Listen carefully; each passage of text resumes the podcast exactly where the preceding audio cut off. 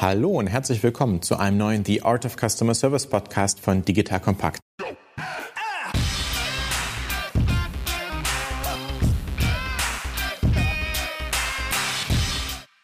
Mein Name ist Erik von Müller, ehemaliger Kanu-Weltmeister, dreifacher Familienvater und Gründer von Solvemate, einer KI-basierten Plattform zur Automatisierung von Kundenservice. Unsere Chatbots ermöglichen es, dass Endkunden ihre Serviceanfragen im Handumdrehen und ohne menschliche Serviceagenten lösen können. Bei The Art of Customer Service spreche ich mit Experten darüber, was guten Kundenservice eigentlich ausmacht, welche Tools und Praktiken relevant sind, welche neuen Technologien es gibt, sowie ganz viele andere spannende Themen rund um eine gute Service Experience. Bevor wir starten, wenn euch dieser Podcast gefällt, dann lasst gerne mal fünf Sterne beim Streamingdienst eurer Wahl. Das dauert nur eine Minute, aber hilft uns, immer mehr neue tolle Subscribers zu kriegen. Heute geht's um das Thema die Kunst des Eskalierens. Wer kennt das nicht? Ähm, man hängt am Telefonat oder man schreibt eine E-Mail und zum Schluss kommt der Satz, ich möchte gerne Ihren Vorgesetzten sprechen. Das hat vielleicht jeder schon mal gemacht von uns und alle, die sozusagen selbst ein Kundenservice-Team haben, kennen das Thema Eskalation und man braucht im Hintergrund eine Eskalationsstrategie. Heute spreche ich mit einem Experten darüber, was es für Best Practices gibt und was es auch zu beachten gibt. Also, herzlich willkommen Gregor Moss, verantwortlich für den Kundenservice in der Dachregion von Send in Blue, einer Plattform für E-Mail und SMS-Marketing. Herzlich willkommen, Gregor. Vielleicht stellst du dich selbst mal vor. Hallo Erik. Erstmal ist es mir eine große Freude, hier bei dir im Podcast dabei zu sein. Vorgestellt hast du mich, Namen Gregor Moss, Alter 39, ähnlich wie du, vielfacher Papa. Vielfacher oder vierfacher Gregor? Vierfacher. Vielfacher würde auch passen. Äh, es ist mehrfach, aber vierfacher Papa. Oh, super. Da hast du mir was voraus. Ich habe nur drei Kinder. ja, das eine äh, macht's denn nicht mehr, sage ich mal, viel mehr. Bei dreien bist du auch so gut ausgelastet, selber wie ich. Zurück zum Thema. Genau. Ähm, Vorstellung. Sent in Blue ich bin der Head of Customer Care in dem Dachbereich und verantworte den kompletten Kundenservice für den deutschsprachigen Markt. Blue, hast du schon erwähnt, ist eine Plattform für E-Mail und SMS-Marketing. Viele von deinen Zuhörern kennen bestimmt Mailchimp aus den USA. Genau so könnt ihr uns euch vorstellen als französisches Pendant für den europäischen Markt. Wir sind sozusagen hier. Was wir natürlich nebenbei E-Mail und SMS-Marketing auf unserer Plattform anbieten, ist auch zum Beispiel eine Chat-Funktion, die Kunden auf ihrer Shop oder Website einbinden können. Aber auch weitere Features entwickeln wir, wie zum Beispiel Facebook Target Ads. Unser Ziel ist es, dem Kunden eine Lösung, sozusagen eine One-Shop-Lösung anzubieten für sein Marketing. Unsere Zentrale ist in Paris. Wir haben aber auch noch Offices jetzt in Berlin, in Seattle und Noida sind somit sozusagen international aufgestellt und können auch behaupten, 24-7 Service für die englischsprachigen Kunden anzubieten. Für die anderen Sprachen in den anderen Ländern sind das 24-6. Spannend für mich, ich bin seit 2019 ein Teil der Send Blue Familie. Vorher war ich bei Newsletter to Go, ein Berliner Unternehmen nur für reines E-Mail-Marketing und wir wurden 2009 sozusagen akquiriert und befinden uns jetzt in einem Merge, wo wir beide Firmen und sozusagen das Berliner Team in die Familie mit einbringen. Das so ein bisschen als Background zu dem Unternehmen. Spannend. Sendinblue, also eine Plattform, sowas wie Mailchimp nur in Europa, finde ich gut. Ihr seid kein kleiner Startup, ihr seid eine große Firma mit zehntausenden Kunden und habt auch ein sehr großes Kundenservice-Team, nicht nur in Dach, sondern auch weltweit. Macht 24-7 Support. Wir sprechen also mit jemandem, der sich wirklich auskennt im Kundenservice. Richtig, also 24-7 genau und mittlerweile Customer Care wir sind knapp 100 Leute. Wenn ich den Customer Success Bereich, der der jüngste ist, hinzuzähle, sind wir doch schon recht stabil aufgestellt. Ich selber bringe viel Erfahrung mit aus dem Kundenservice, habe selber mal gegründet und fast immer in dem Bereich Kundenservice, Vertrieb oder das Business Development mitverantwortet oder geleitet, habe in verschiedenen Branchen gearbeitet, überwiegend aber im Startup-Bereich, wo ich mich sehr wohl fühle und auch mein Zuhause sehe. Werbung Aufgepasst! Das Jahr 2024 ist schon voll im Gange und jetzt heißt es neue B2B-Leads gewinnen. Du möchtest deine Sales Pipeline so schnell wie möglich voll haben und deshalb empfehlen wir dir an dieser Stelle unseren Partner SalesViewer. Wer nicht weiß, was SalesViewer macht, hier eine kurze Erklärung. SalesViewer entschlüsselt Unternehmen, die deine Webseite besuchen und zeigt diese in Klarnamen an. Du siehst also ganz genau, wer eure Webseite besucht und wofür sich diese potenziellen Kundinnen interessieren. Und damit hast du ja wirklich ein mächtiges Werkzeug in den Händen, weil du diese Unternehmen dann zielgenau ansprechen und einfach zu neuen Kundinnen machen kannst. Dein Marketing und Vertrieb werden das für die B2B-Lead-Generierung feiern, sage ich dir. Und du bist damit auch in guter Gesellschaft, denn Marktführer wie Stepstone, Jochen Schweizer, Sport5 oder Avato Systems setzen vernetzen bereits auf SalesViewer und generieren damit täglich neue B2B-Leads. Wie so eine Registerkasse eigentlich, wo es immer klingelt, wenn du wieder eine neue Brand identifiziert hast, die sich für dich interessiert und die du jetzt einfach pflücken kannst. Daher, wenn das für dich interessant ist, dann teste SalesViewer doch einfach mal kostenlos. Alles, was du dafür wissen möchtest, findest du unter folgender Weiterleitung: digitalkompakt.de slash salesviewer. Und wie immer verlinke ich dir es auch auf unserer Sponsorenseite unter digitalkompakt.de slash Sponsoren. Das war's mit dem Werbespot. Super. Freut mich, Gregor, dich heute hier zu haben. Wir legen direkt los. Wir wollten über Eskalation sprechen. Wir fangen ja meist immer mit Definitionen und Erklärungen an, da wir ein Fachpodcast sind. Was würdest du eigentlich sagen, was ist eine Eskalation und wie definiert ihr das intern bei euch? Eskalation ist, wenn wir einen Kunden haben, der sozusagen nicht das an Service bekommt, was seine Erwartungshaltung ist und dementsprechend seine Reaktionen emotional stark ausfallen können heißt, er ist unzufrieden mit der Antwort, er akzeptiert die Antwort nicht, die er bekommt. Er sieht es nicht ein, dass der Lösungsweg, der aufgezeigt wurde, nicht der richtige für ihn ist oder auch der einzige. Bedeutet, es ist eine emotionale Situation, wo es zu einem Konflikt kommt. Es eskaliert sozusagen zwischen dem Agenten und dem Kunden. Das ist sozusagen Eskalationsmanagement. Ist das schon die Eskalation oder ist die Eskalation, wenn sozusagen der eine Kollege es nicht lösen kann und es an einen anderen Kollegen übergeben muss? Das heißt, die Eskalation des Gesprächs und die Eskalation sozusagen des Kundenkontakts an jemand anders. Klar. Eskalation, wenn der eine Kollege schon mit dem Kunden heißt in der Debatte drin ist, sich auf die Diskussion einlässt, dann ist das schon eine Eskalation für uns. Wenn wir den Kunden sozusagen weiterreichen an einen weiteren Agenten, um eine Eskalation zu verhindern. Das kannst du sehr früh schon feststellen. Wenn du merkst, der Kunde lässt dich nicht zu Wort kommen, der Kunde wird lauter, dann ist es oft sehr hilfreich zu sagen, okay, an der Stelle würde ich ihn an einen Kollegen weiterreichen, denn Oft ist das Erste, was der Kunde machen oder was der Kunde erwartet, ist, dass man sich sein Problem anhört. Und das ist auch sozusagen der erste Schritt im Eskalationsmanagement. Lass den Kunden immer ausreden, fall ihm nicht ins Wort. Beispiel, wenn ich schon aufgebracht bin und emotional und du kommst mir mit Sätzen als Agent, obwohl ich eine Hilfe erwarte, wie ja, aber, dann ist das schon der falsche Weg, weil das ist einfach nur Zündholz für meinen emotionalen Brennofen. Du kommst gleich mit aber. Also es geht nicht. Es, es, es wird nicht auf das hinauslaufen, was ich als Kunde erwarte. Da ist es zum Beispiel viel einfacher zu sagen, kurz rephrasen, ja, ich verstehe Ihr Problem, also Anteilnahme zeigen. Lieber Kunde, ich verstehe das Problem, weil das und das, das passiert ist. Sozusagen auch nochmal das Problem schildern und erklären, wiedergeben, ich habe das Problem verstanden. Das hilft oft schon im ersten Schritt, eine Eskalation nicht ausufern zu lassen. Der Kunde ist immer noch mit dem Problem da, hat immer noch gewisse Emotionen, aber wenn wir Verständnis zeigen, zuhören und ihn ausreden lassen, ist das schon der erste Schritt zum Deeskalieren mit den Kunden. Das kann eine Möglichkeit sein, aber die andere Möglichkeit kann sein, wie du erwähnt hast, dass man den Kunden auch weiterreicht an eine weitere Person. So machen wir es auch selber bei uns.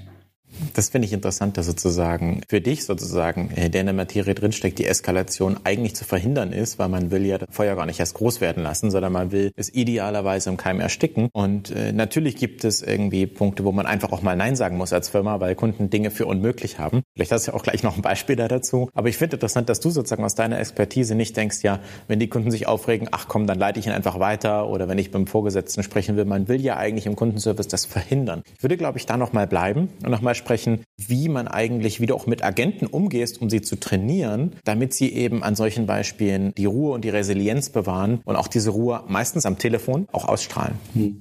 Also es, ist wirklich wichtig, dass der Agent als erstes versteht, es geht nicht persönlich gegen ihn.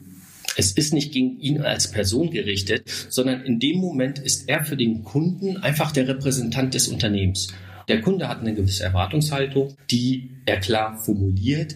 Und wie gesagt, es geht nicht gegen ihn. Und wenn ein Agent verstanden hat, ich bin nur derjenige, der das gerade entgegennimmt, das Problem probiert zu verstehen und dem Kunden eine Lösung anzubieten, ist das viel wichtiger, als wenn ich jedem Agenten einfach nur sage, okay, Eskalationsfall, wenn das und das passiert, bitte sofort weiterreichen. Dann ist dem Kunden nicht sofort geholfen, weil der Nächste kennt das Problem gar nicht und wird sich nochmal die Geschichte des Kunden anhören. Und das kann auch schon wieder zu einer kleinen Eskalation führen, weil der Kunde sagt, hey, ich habe das doch schon gerade geschildert, das Problem, jetzt muss ich es nochmal schildern und vielleicht im nächsten wieder weitergereicht werden und wieder schildern, dann hat der Kunde auch irgendwann genug. Also ist es eigentlich zielführend, im Erstkontakt den Kunden nicht eskalieren zu lassen, sondern mit ihm eine Lösung zu erarbeiten.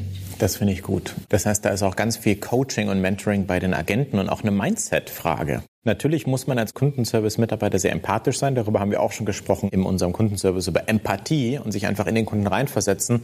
Und bei normalen Fällen ist es ja einfach, aber wenn der Kunde vielleicht auch persönlich oder emotional wird oder sich einfach total aufregt, weil es für ihn gerade ein lebenswichtiges Thema ist, sich davon zu abstrahieren, ist ein wichtiger Punkt. Habt ihr da bestimmte Maßnahmen, wie ihr Agenten trainiert oder wie du Kollegen coacht? Ja, also was ich gern mache, ist im Quartal gibt es zwei Sachen. Einmal kannst du sie coachen sozusagen fürs Telefon. Dann gibt es das typische schöne Rollenspiel. Kurze Seiten-Notice. Ich habe früher da schon ein Spiel gehabt. Mir fällt es gar nicht schwer, so ein Rollenspiel aufzusetzen, da mitzumachen und auch mal den Bösen am Telefon zu spielen. Was mein Team oft auch mal belustigt, was ich mir ausdenke, wie ich als Kunde reagiere. Also das machen wir, Rollenspiele. Die andere Möglichkeit ist auf schriftlichen Wege. Wir kriegen Beschwerden rein. Ich denke, jedes Unternehmen wird Beschwerden reinbekommen. Und besondere Beschwerden oder besonders schwierige Beschwerden nehme ich gern mal als Trainingseinheit. Bedeutet, wir setzen uns mit dem Team zusammen, schauen uns, wie die Beschwerde überhaupt entstanden ist, probieren zu verstehen. Denn das Wichtigste ist erstmal zu verstehen, was ist die Motivation des Kunden im Hintergrund, warum er uns kontaktiert und darauf rückschließend können wir auch erstmal so ein bisschen die Erwartungshaltung von ihm ja, testen, so rausfinden, in welche Richtung tickt er. Und dann nehmen wir so eine Beschwerde auseinander, indem mein Team jeder einmal selber eine Antwort verfassen darf. Es kostet zwar ein bisschen Zeit, aber jeder setzt sich sozusagen mit dem Ticket nochmal auseinander. Und das ist ganz interessant zu sehen.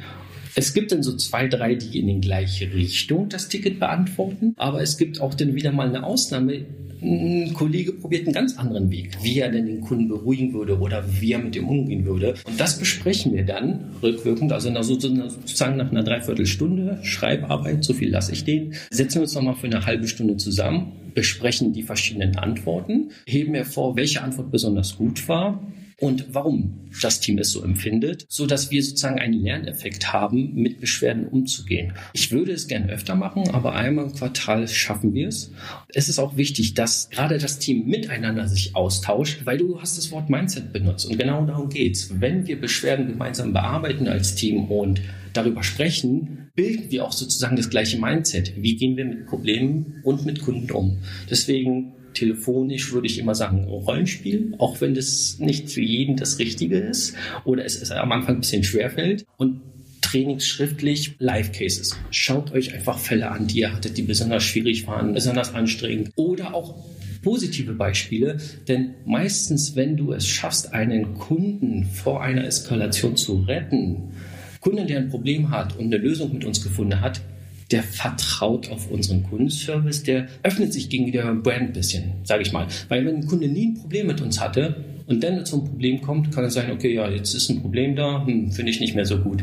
Kunde, der aber mit uns ein Problem hatte und was wir gemeinsam mit ihm gelöst haben, der wird sozusagen für uns für so ein kleiner Multiplikator, wie so ein Evangelist, der dann sagt, hey, ja, aber deren Kundenservice, der hat mir geholfen. Das war gut. Und das ist auch das Ziel, was wir bei uns verfolgen, wirklich jedem Kunden zu helfen und so eine positive Erfahrung mit uns zu machen, nicht negativ. Danke, dass du das sagst. Dieser ganze Podcast zusammengefasst, die Motivation dahinter ist, was du gerade gesagt hast, nämlich Kundenkontakt ist was Gutes und man hat die Chance, Markenevangelisten zu machen. Das hatten wir in der ersten Folge mit N26, das hatten wir in der zweiten Folge mit Nina Pitz von Brands for Friends und es ist ein Thema, das ich immer, immer wieder höre, wenn ich mit, wirklich guten Service-Leadern spreche, dass jemand, der Kundenservice verstanden hat, der sozusagen versteht, dass ein Kundenkontakt eine Chance ist. Wir sprechen ja gerade über Eskalation Eskalationskunden, dass man Eskalationskunden happy machen kann, dass sie der Marke vertrauen. Und dabei im Kundenservice geht es ja auch um viel mehr als nur Eskalation. Da geht es auch um einfach einen Service zu bereiten, um die Interaktion in unserer, in unserer Welt, wo die Switching Costs zum nächsten Tool so klein sind, weil so viel digital ist, dass man einfach sich über Service differenzieren kann. Und hier kann ich schon den Vorausblick über eine der weiteren Folgen über äh, Kundenservice als Wettbewerbsvorteil geben. Danke, dass du das gerade gesagt hast. Ich wollte das nochmal ähm, hervorheben. Das ist sehr gut. Und nebenbei erwähnt, das ist nicht geskriptet, das ist alles jetzt gerade sozusagen frei von der Leber für den Podcast, äh, möchte ich nur mal erwähnen nebenbei. Ich habe auch natürlich ein, zwei Beispiele vorbereitet. Man spricht vielleicht nicht so gern drüber, aber wie vorhin schon gesagt, jeder hat mal Beschwerden oder Probleme. Ich habe leichte Fälle, ich habe etwas schwierige Fälle, ich habe auch einen Sonderfall mir nochmal rausgesucht. Vielleicht gebe ich dir mal so einen leichten Fall, was so typisch bei uns ist, wo der Kunde genervt rüberkommt. Und zwar im Newsletter, im E-Mail-Marketing kannst du natürlich mit Personalisierung arbeiten. So eine Personalisierung bedeutet einfach, dass du sagst nicht Hallo, lieber Kunde, sondern Hallo XY. Das heißt, da wird sozusagen ein Platzhalter gesetzt, der dann den Namen ein, wenn er Newsletter versendet wird. Und was Kunden öfter mal nicht hinbekommen, ist halt eine richtige Personalisierung. Und dann rufen sie natürlich an und sind wütend, dass das nicht funktioniert. Und es ist nicht die Schuld des Kunden. Es ist die Schuld der Software. Da ist natürlich ein bisschen die Schwierigkeit. Wir dürfen den Kunden nicht vor den Kopf stoßen und sagen, hey, naja, warte mal, äh, eigentlich hast du es falsch gemacht, sondern wir müssen gemeinsam mit dem Kunden ihm den Weg aufzeigen und sagen, ja, die Personalisierung, die du jetzt schon angestoßen hast, ist fast richtig durchdacht, aber schau mal, das Merkmal wird ausgespuckt, wenn du hier das versendest. Probier das doch mal so aus. Oder was möchtest du? Also auch wieder verstehen, was möchte der Kunde in der Personalisierung aufbauen, wie möchte er seine Kunden ansprechen und ihm dann einfach zeigen, hey, das war nur ein Merkmal, was du falsch ausgesucht hast, oder du musst hier nur eine Kleinigkeit ändern und dann funktioniert. Und das Schöne ist, wir haben Eskalationsfälle, aber wir kriegen auch im Kundenservice nicht nur die negativen Sachen oder negatives Feedback. Kundenservice heißt auch viel Positives vom Kunden mitbekommen. Denn du hast die Chance, dem Kunden zu helfen. So, sozusagen so ein, so ein Onboarding in die Software auch zu betreiben. Ja, also so ein kleiner Fall. Wir haben zum Beispiel auch andere Sachen. Ein schwerer Fall. Stell dir vor, wir haben Bugs. Ne? Keiner spricht bei Software gerne über Bugs, aber es gibt Bugs. Äh, wir benutzen auch das Wort. Und der Kunde hatte einen Newsletter erstellt, möchte ihn verschicken und es ist ein Fehler drin, den meldet er uns. Das heißt, wir kümmern uns drum, der Fehler wird behoben, wird mit dem nächsten Fix eingespielt. Was aber die Schwierigkeit ist, den Kunden dann zu erklären, hör mal zu, für den Newsletter, den du schon erstellt hast, können wir den Fehler nicht beheben. Der behebt nur alle neu erstellten Newsletter. Und dann müssen wir den Kunden zwingen, ihm die schlechte Nachricht sozusagen rüberbringen und gut verkaufen, dass er das nochmal neu erstellen muss, den Newsletter. Das ist nicht einfach. Das findet auch kein Kunde gut, weil normalerweise kannst du den Newsletter einfach duplizieren. So hast du fertig eine fertige Vorlage und kannst ihn dann einfach befüllen mit neuen Inhalten. Das ist sehr wenig Aufwand im E-Mail-Marketing. Aber wenn er komplett alles neu erstellen muss, ist das schwieriger. Wenn der Fall ganz schwierig ist, bieten wir es auch mal an, dass wir das für den Kunden nachbauen. Das ist auch schon möglich gewesen. In anderen Fällen sagen wir immer, lieber Kunde, siehst doch so, du nutzt unseren Editor und je besser besser oder je öfter du ihn nutzt, umso professioneller wirst du damit umgehen können. Sieh es als Übung und wenn ein Kunde das mindert, ist es sehr schön. Manche haben schon positiv darauf geantwortet und haben gesagt, oh, das haben sie mir aber gut verkauft, dass ich die Arbeit nochmal machen muss. Aber was Kunden meistens sich wünschen, ist einfach irgendwie so eine Wertung ihrer Zeit. Und wenn wir denen dann entgegenkommen und sagen, hier schau mal, wir wissen, dass das jetzt für dich nochmal Arbeit bedeutet hat, dafür bekommst du zum Beispiel einen Monat gratis für den Versand. Das heißt, da so, so eine Gegenleistung für die Aufgabe aufgebrachte Zeit des Kunden, dass er das Problem uns gemeldet hat, wir es teilweise gelöst haben, für ihn aber aus seiner Sicht nicht zu 100 Prozent, dann ist das immer auch ein möglicher Weg, wo du sagen kannst, das ist so eine Wertschätzung für den Kunden. Ne, holst ihn nochmal ab, gibst ihm eine Kleinigkeit, gibst ihm das Gefühl, dass er wertgeschätzt ist. Denn das ist auch ganz wichtig, dass Kunden sich bei uns wertgeschätzt fühlen. Ich finde es immer witzig, wenn man sich sozusagen auch mit den Emotionen auseinandersetzt. Und aus Firmensicht hört sich das immer so, so einfach an. Ja, da muss der Kunde sich wertgeschätzt fühlen. Aber der Kunde an sich in der individuellen Situation muss sich ja individuell wertgeschätzt fühlen. Und es ist eine große Kunst, das am Telefon, aber auch schriftlich zu machen und dann auch das richtige Maß zu finden, weil als Firma bist du ja in diesem Return on Investment. Ich hatte mal einen Fall, wo äh, wir uns vier Stühle gekauft haben und dann bei einem wirklich die Lehne abgebrochen ist und der Hersteller dann sagte, nee, das muss dir selbst dran schuld sein, unsere Stühle sind super gut und ich dachte mir, nee, ich habe mich angelehnt, die Lehne ist abgebrochen, so wirklich abgebrochen. Dann kam sie uns gar nicht entgegen und als wir dann, weil wir das Produkt wirklich nicht gut fanden, einen negativen Review für das Produkt hinterlassen haben, dann hat uns der Kundenservice, also dann haben wir ja eskaliert, indem wir gesagt haben, du, ist okay, Firma kommt hier entgegen, dann wollen wir aber zumindest die Information auch teilen. Dann kam sie uns danach sozusagen entgegen und man hätte diesen Fall schon viel früher deeskalieren können, indem man einfach gesagt, okay, tut uns leid, Sie kriegen einen neuen Stuhl geschickt oder irgendeinen Rabatt auf einen neuen Stuhl, um den zu kaufen und das wäre gut gewesen. Ich würde gerne noch mal auf das Thema Return on Investment sozusagen von Deeskalationsstrategien eingehen. Du hattest vorhin gesagt, du lässt deinen Kollegen 45 Minuten Zeit, um die E-Mail zu beantworten, was ja, wenn man weiß, wie Kundenservice funktioniert, eine unendlich lange Zeit ist für die Formulierung einer Antwort. Plus, Je länger ein Fall eskaliert, desto höher kochen auch die Emotionen, desto schwieriger ist es auch, diese Wertschätzung mit einem Rabatt oder einem Coupon oder mit irgendwas anderes zu geben. Wie operationalisierst du das für dich?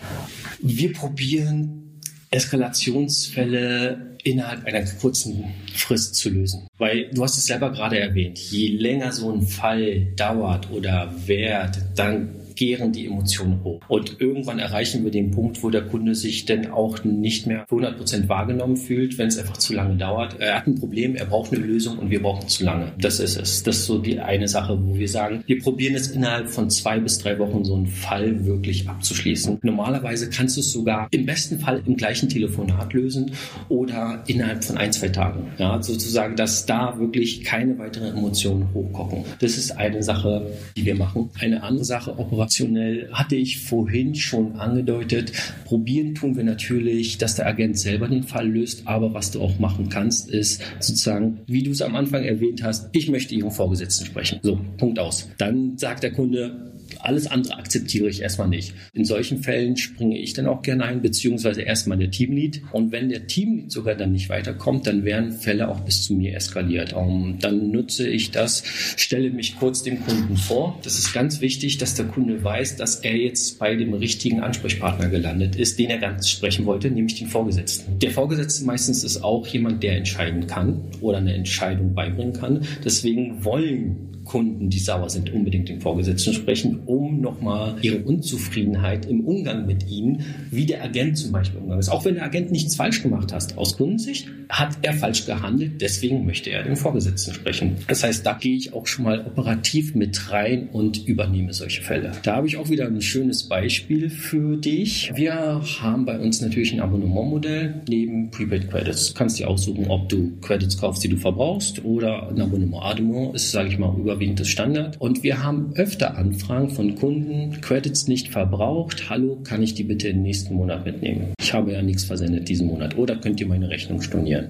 Und in solchen Fällen bringt es nichts, den Kunden lange in eine Diskussion zu verwickeln, dass wir unsere AGBs verweisen, dass es so nicht der Fall ist. Da hilft es oft, aus dem normalen Leben ein Beispiel zu bringen, was der Kunde schon aus seinem Alltag kennt, und was wir gleichziehen mit uns. Und da ist das schönste Beispiel bei uns. Ich, ich, ich rate, dass es der Datenplan äh, beim Telefon ist, oder? Das kennt jeder. Vollkommen richtig. Genau das ist es. Wenn du ein Abonnement hast, kannst du natürlich jedes Mal dem Kunden sagen, als Vergleich, schauen Sie mal, wenn Sie Ihr Datenvolumen nicht verbrauchen, dann kriegen Sie es auch nicht für den nächsten Monat gut geschrieben, sondern ab dem neuen sozusagen Abonnementtag kriegst du Volumen X wieder gut geschrieben. Und das ist dann immer der Vergleich, der hilft dem Kunden, das so ein bisschen zu relativieren im Kopf. Ach ja, stimmt ja, naja, da ist es ja auch so. Warum sollte es hier anders sein? Ich meine in besonderen Fällen. Also das heißt, man muss auch jeden Kunden separat betrachten. Das Wort individuell ist vorhin gefallen. Und das ist auch ganz wichtig. Wie lange ist der Kunde schon bei uns?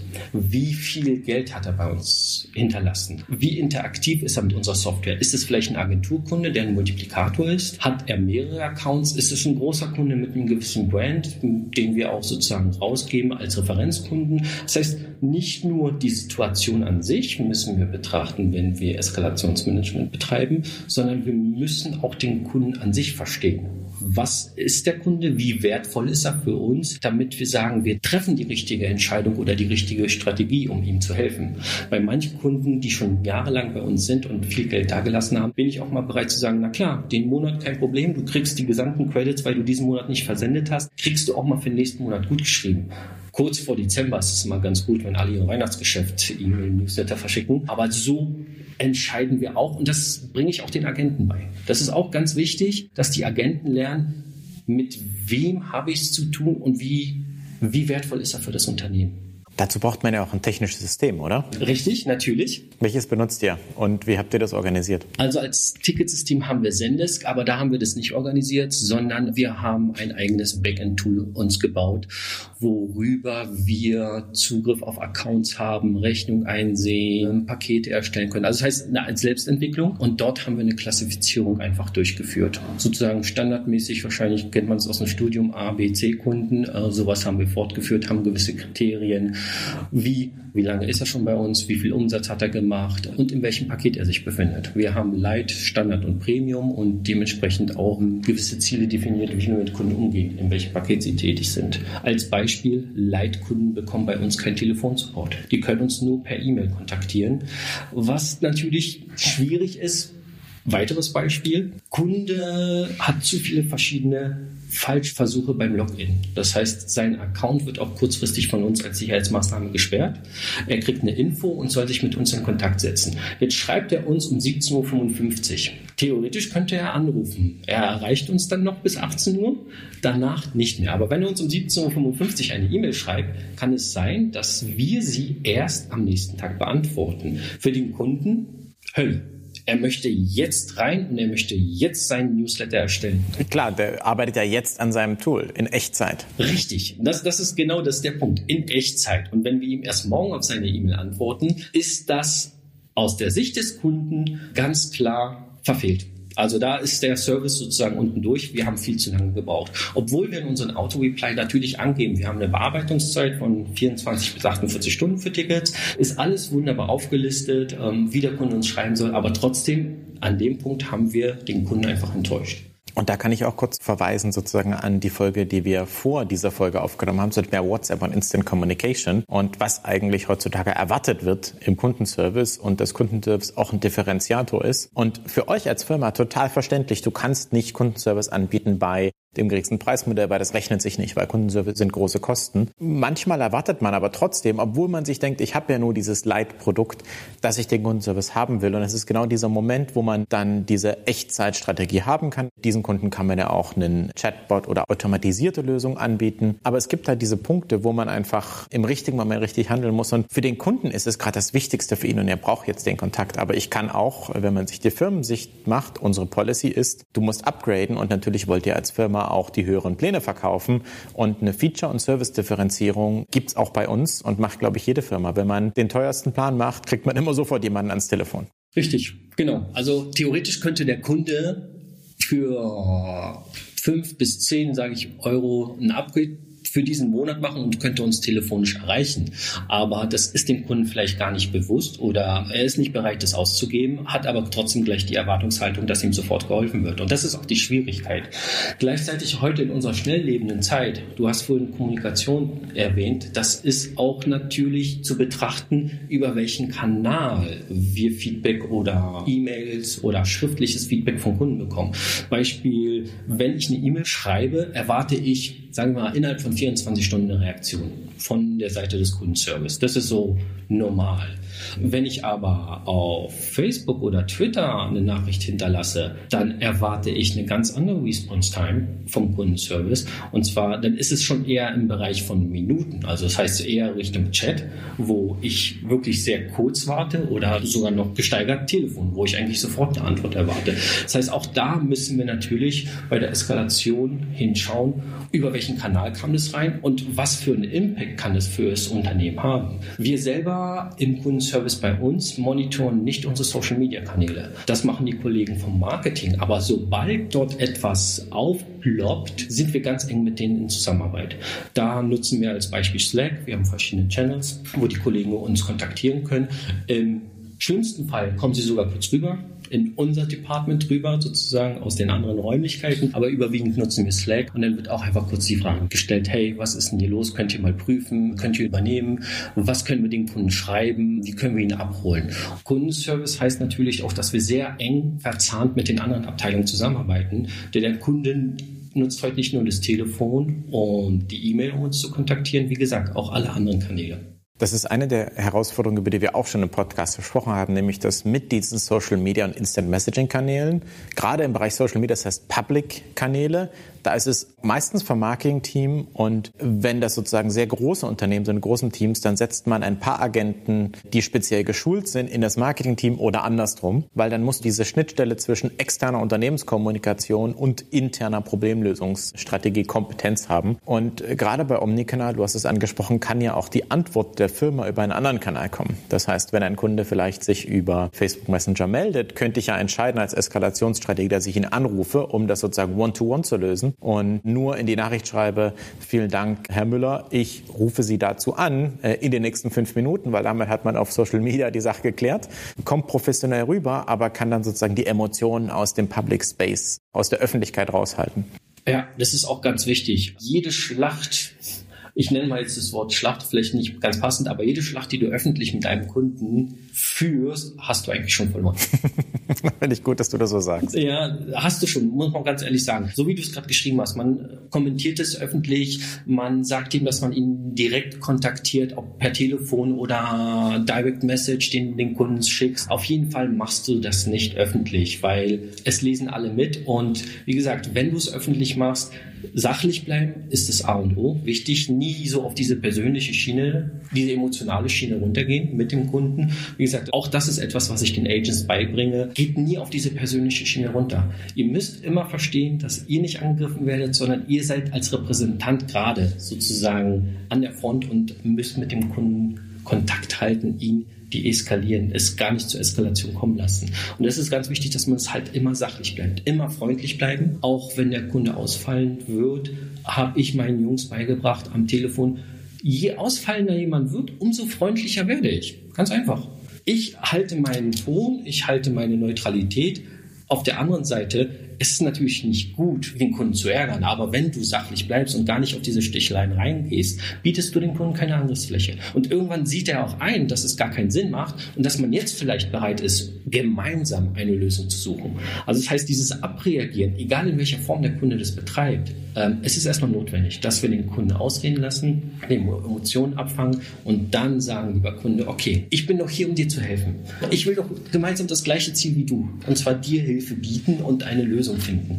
Und das muss man den Kunden immer wieder deutlich machen. Und da kommst du erst manchmal durch diese emotionale Mauer gar nicht durch. Die, die muss erstmal brechen. Da muss erstmal ein kleines Loch rein, wo du denn ansetzen kannst. Ich finde das ähm, nicht nur eine super Zusammenfassung, Gregor, was du gerade gesagt hast, sondern auch äh, eigentlich was, was man als Lebenshinweis mitnehmen kann. Immer wenn jemand unfreundlich zu einem ist, wird man selbst freundlicher, weil das ist die einzige Deeskalationsstrategie. Und ich musste mehrfach schmunzeln. Ich wollte dich aber nicht unterbrechen, dass ich sage, als vierfacher Familienvater kenne ich jetzt auch Familienvater sozusagen, dass wenn Kinder sich über Dinge aufreden, dass man sich nicht auf die emotionale Ebene, auf die emotionale Diskussion einlassen sollte, sondern den Kindern Ruhe und Resilienz rüberbringen muss. Und ich höre das in dem, was du sagst, ganz stark, dass sozusagen diese Resilienz, diese Deeskalationsstrategie eigentlich der wichtigste Punkt im Eskalieren ist. Und ich höre ganz klar heraus, dass wahrscheinlich äh, Send Blue einen der besten Kundenservice hat und dass sie auch unglaublich gut mit Kundenrequests umgeht. Probieren wir natürlich, weil Kunden, wie gesagt, Zentrifizierung oder der Fokus auf Kunden bringt uns weiter. Ich habe ganz am Anfang erwähnt, wir haben verschiedene Features, One-Shop-Lösungen.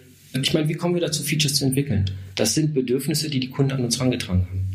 Denn das ist genau das, was der Kunde möchte. Er nutzt unsere Software und er denkt weiter, was könnte ich noch brauchen, so. Und das, das ist auch Feedback, was ganz wichtig ist. Ist jetzt vielleicht nicht zu dem Thema des Skalationsmanagement, aber Feature Requests kommen sehr häufig von Kunden und die Weiterentwicklung, das dürfen wir nie vergessen. Auch negatives Feedback hilft, die Software weiterzuentwickeln. Ja, jedes Feedback ist wichtig. Ob es jetzt positiv rüberkommt mit einem Lob oder ob es ein Eskalationsfall war, der uns bewusst gemacht hat, dass wir hier ein Problem haben und das angehen müssen. Weil auch vielleicht andere Kunden dieses Problem irgendwann mal treffen. Also das ist ganz wichtig. Ich höre eine ganz starke Kundenzentriertheit heraus und ich will nicht sagen, dass es manchmal Common Sense ist, mit den Menschen als Menschen umzugehen, weil da gehört ganz viel exzellentes Handwerk dazu, wie man die Leute coacht. Du hast ganz tolle Sachen zusammengefasst, dass ihr quartalsweise Case Management und Rollenspiele macht und du deinen Mitarbeitern und deinen Kollegen das mitbringst, man natürlich das auch noch ins Marketing, in Social Media reinbringt und Eskalationsmanagement ist eine Kunst.